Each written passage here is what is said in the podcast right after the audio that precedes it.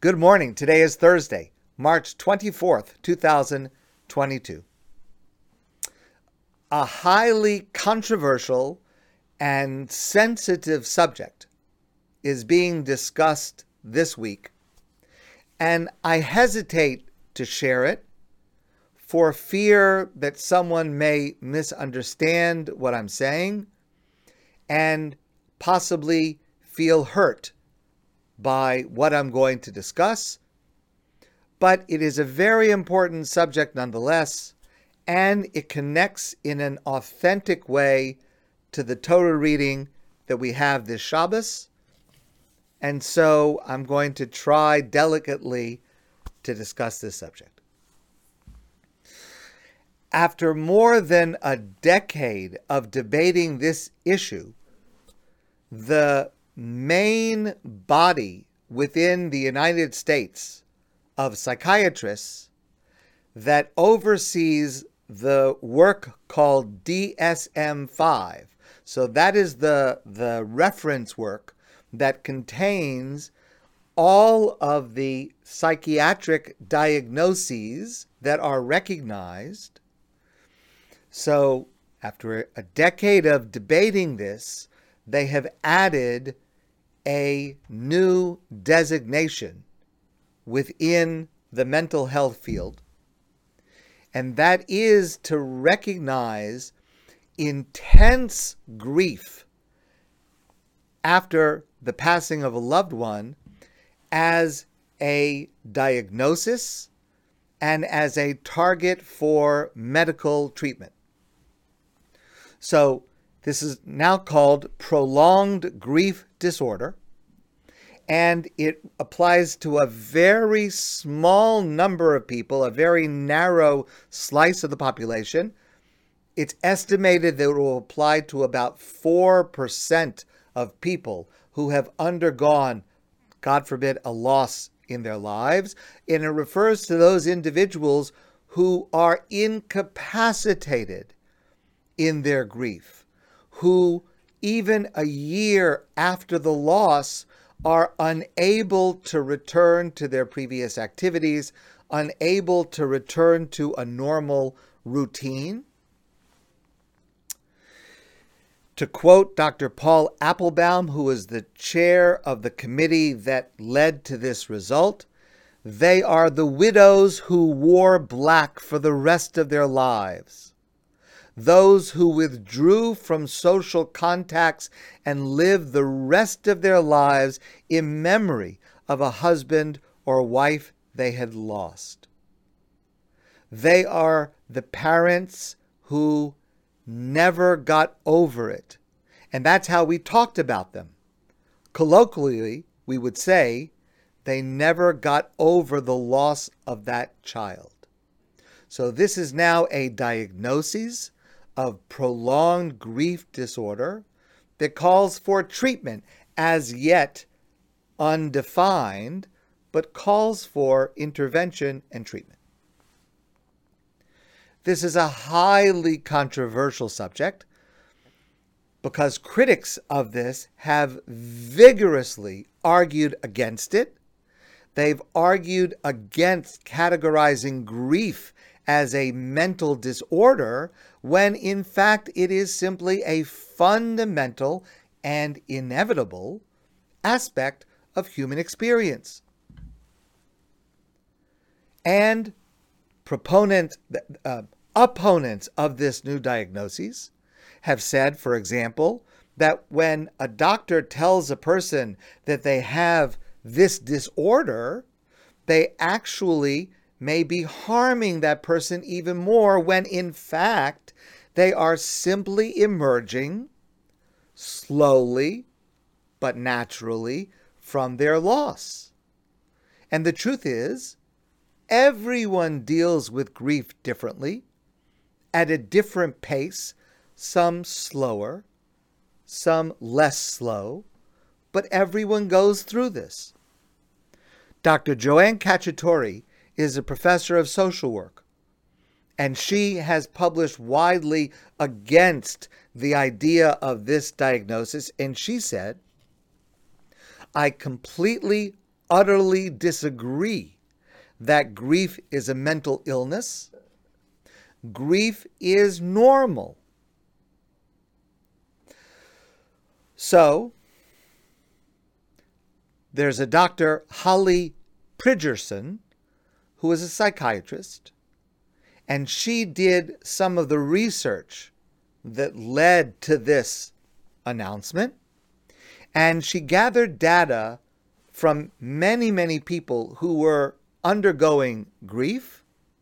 And she found that, again, in this small population, there was a, there, there were symptom there are symptoms of intense grief that are distinct from just depression. And they and she found that for most people symptoms of grief peaked after about 6 months.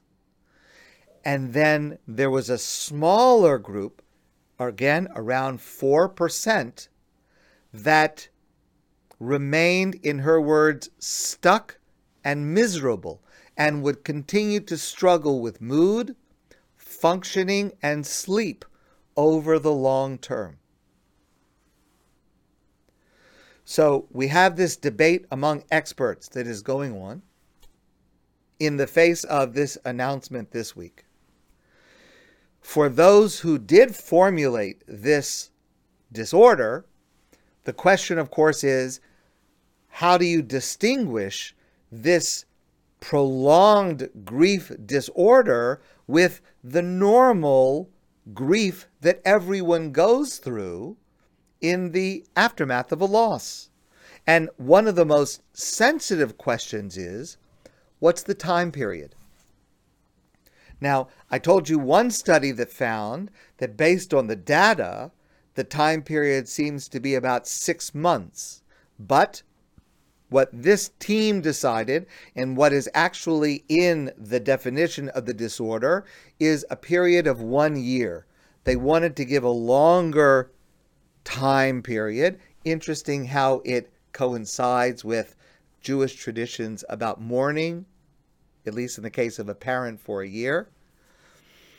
And again, they found that using the one year mark to look at someone who is still suffering intense symptoms of not being able it doesn't mean that after a year you're expected to have gotten over and and it doesn't bother you and you're not upset and and, and it's over that's that's not at all what it means it means that after a year the person who is grieving is simply not able to sleep at night not able to go back to work not able to function on a normal basis, in spite of the fact that they have sadness and, and loneliness, etc. But it's a much more intense series of symptoms that lead to this. And again, approximately 4% of those who are undergoing grief will find themselves fitting this uh, diagnosis of prolonged grief that's being described now. Again, very, very controversial. In the words of Katrina Clemens, who is a professional who oversees grief counselors, she said, we would never put a time frame around when someone should or should not feel that they have moved forward. Grieving people could be set back by the message that their response was dysfunctional. Anything we inject into this journey that says that's not normal could cause more harm than good because you're already dealing with someone very vulnerable and they need validation. I am not an expert and I take no position on this debate. And this debate has no practical relevance for me in the sense that it in no way affects the concern, the care, and the involvement I have with someone who is grieving, no matter for how long. I do clearly recognize that there are some individuals who even years later are not functioning in a normal manner. But again, I take no position on this, whether it should be a diagnosis. I take no position. I will just point out the following, and that is there is a significant, relevant insight that comes from Rabbi Yosef Soloveitchik on the subject of Paraduma, the red heifer, which we read about this Shabbos, which we've discussed a couple of times this week. And this is the connection of grief and tuma, ritual impurity, which is caused by coming into contact with death, which the para aduma causes to reverse. Remember, this ritual is intended to reverse the status of ritual impurity that was caused by a person coming into contact with death, with a dead body. So let me share with you what Rav Soloveitchik says.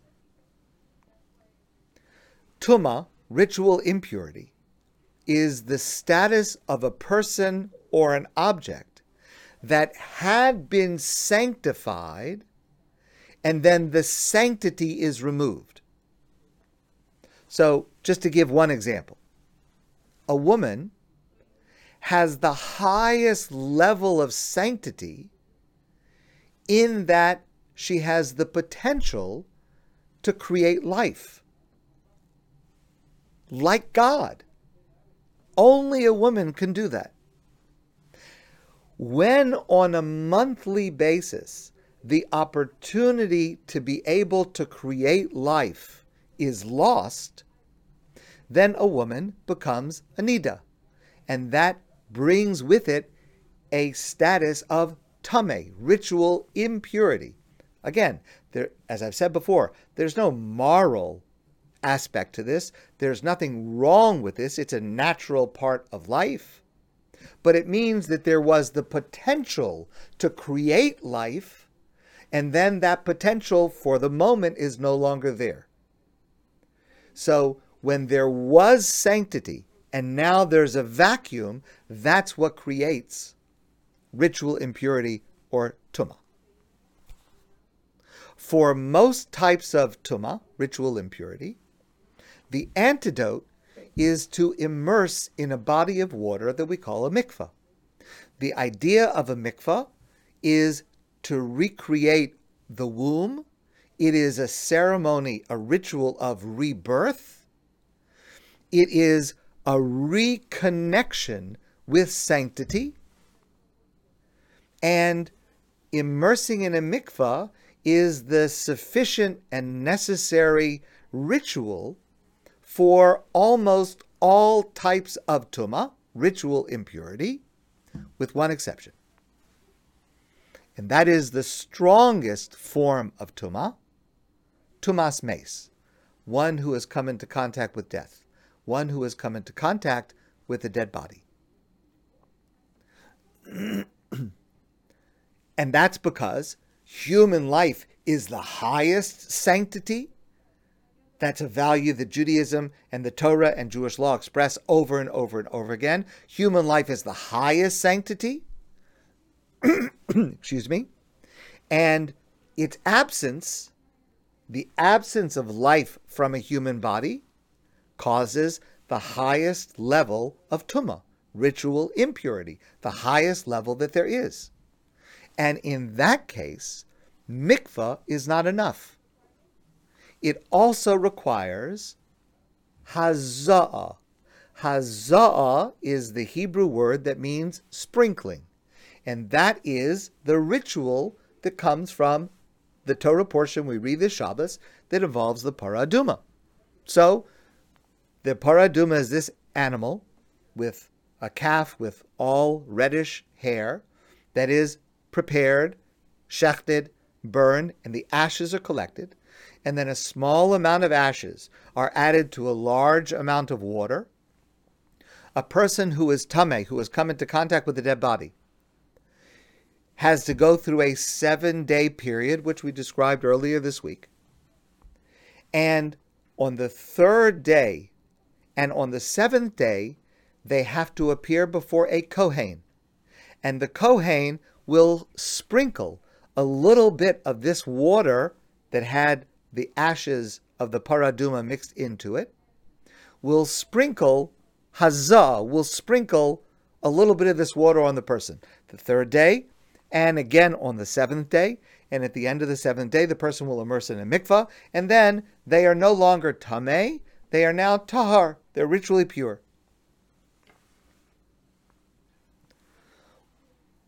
What's the difference, asks Rabbi Soloveitchik, between immersing in a mikvah and being sprinkled by the Kohen? Why is Hazah being sprinkled by the Kohen, utilizing this very impossible to understand ritual of paraduma? What is how is this different? How is it better? How does it help for this highest case of ritual impurity where immersing in a mikvah is not sufficient. So here's what the Rav says. When God forbid a loved one dies, a part of us is cut off. Contact with death, grieving, causes many of us to feel anguish. And we feel anguish over the loss.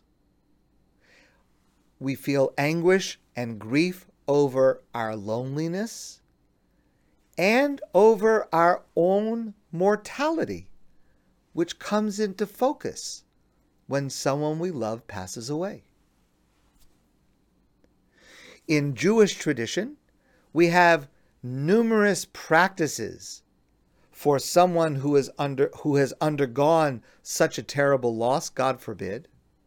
For example, there is the practice that immediately after the funeral of a loved one, of an immediate family member, the relatives come home, the immediate family members come home, and the first thing that happens as they prepare to start Shiva is there is a meal called Su'udas Havra'ah, the condolence meal.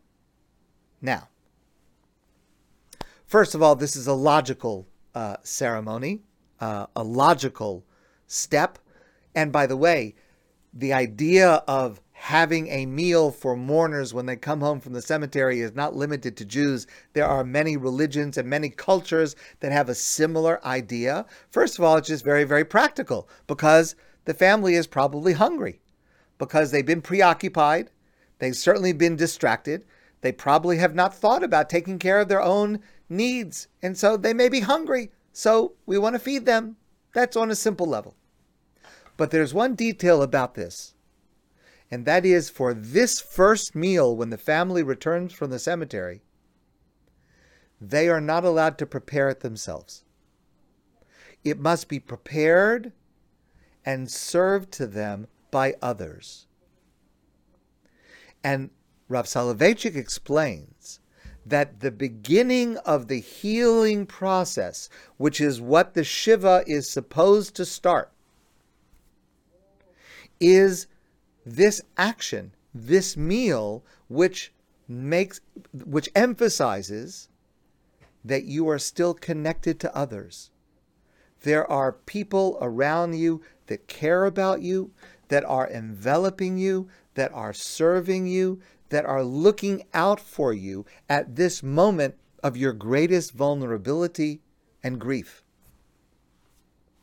It does not mean to suggest in any way that these people around, relatives and friends, are somehow a substitute for the person who passed away. Not in any sense whatsoever. But this is meant to be a reassurance of the comforting bonds that we have with others. And Shiva is meant to continue that process where there are others around us So again, we feel connected. We feel that we are not alone. We may be alone in our grief and in our emotions, but we are, it is emphasized to us the connections that we have to others who care for us.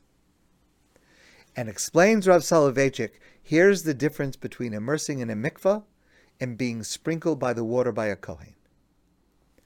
To immerse in a mikvah, I do it myself. I don't need anybody else to help me. Hazah, to be sprinkled with the water that comes from the para aduma, it requires another person. I need another person to sprinkle that water on me. I can't do it to myself. Even a Kohen is not allowed to do it to himself. It must be another person who is assisting, who is doing something for me, to help me, to support me. And here's the deepest truth for all kinds of problems that we face in the world, I may be able to heal myself. I may be able to help myself. I can handle it. I don't need any help. But for the ultimate problem, for the deepest problem, I need the assistance of others. I need the connection to others. I can't do it by myself. Paraduma teaches us that it is natural to need the comfort and assistance of others when we are suffering grief or other serious life altering issues. It doesn't necessarily mean that there's anything wrong with us or that we are somehow sick or dysfunctional. That's not what it means. Grief is not a problem to be solved. Grief means that we are human. Grief means that we need each other. Grief is not a problem, it is rather a process to be lived through. And it is a process for which we need each other. And that lesson is taught to us by the procedure of the Paraduma that we read this Shabbos. My friends, I want to wish you a great day, and I look forward to seeing all of you soon in person.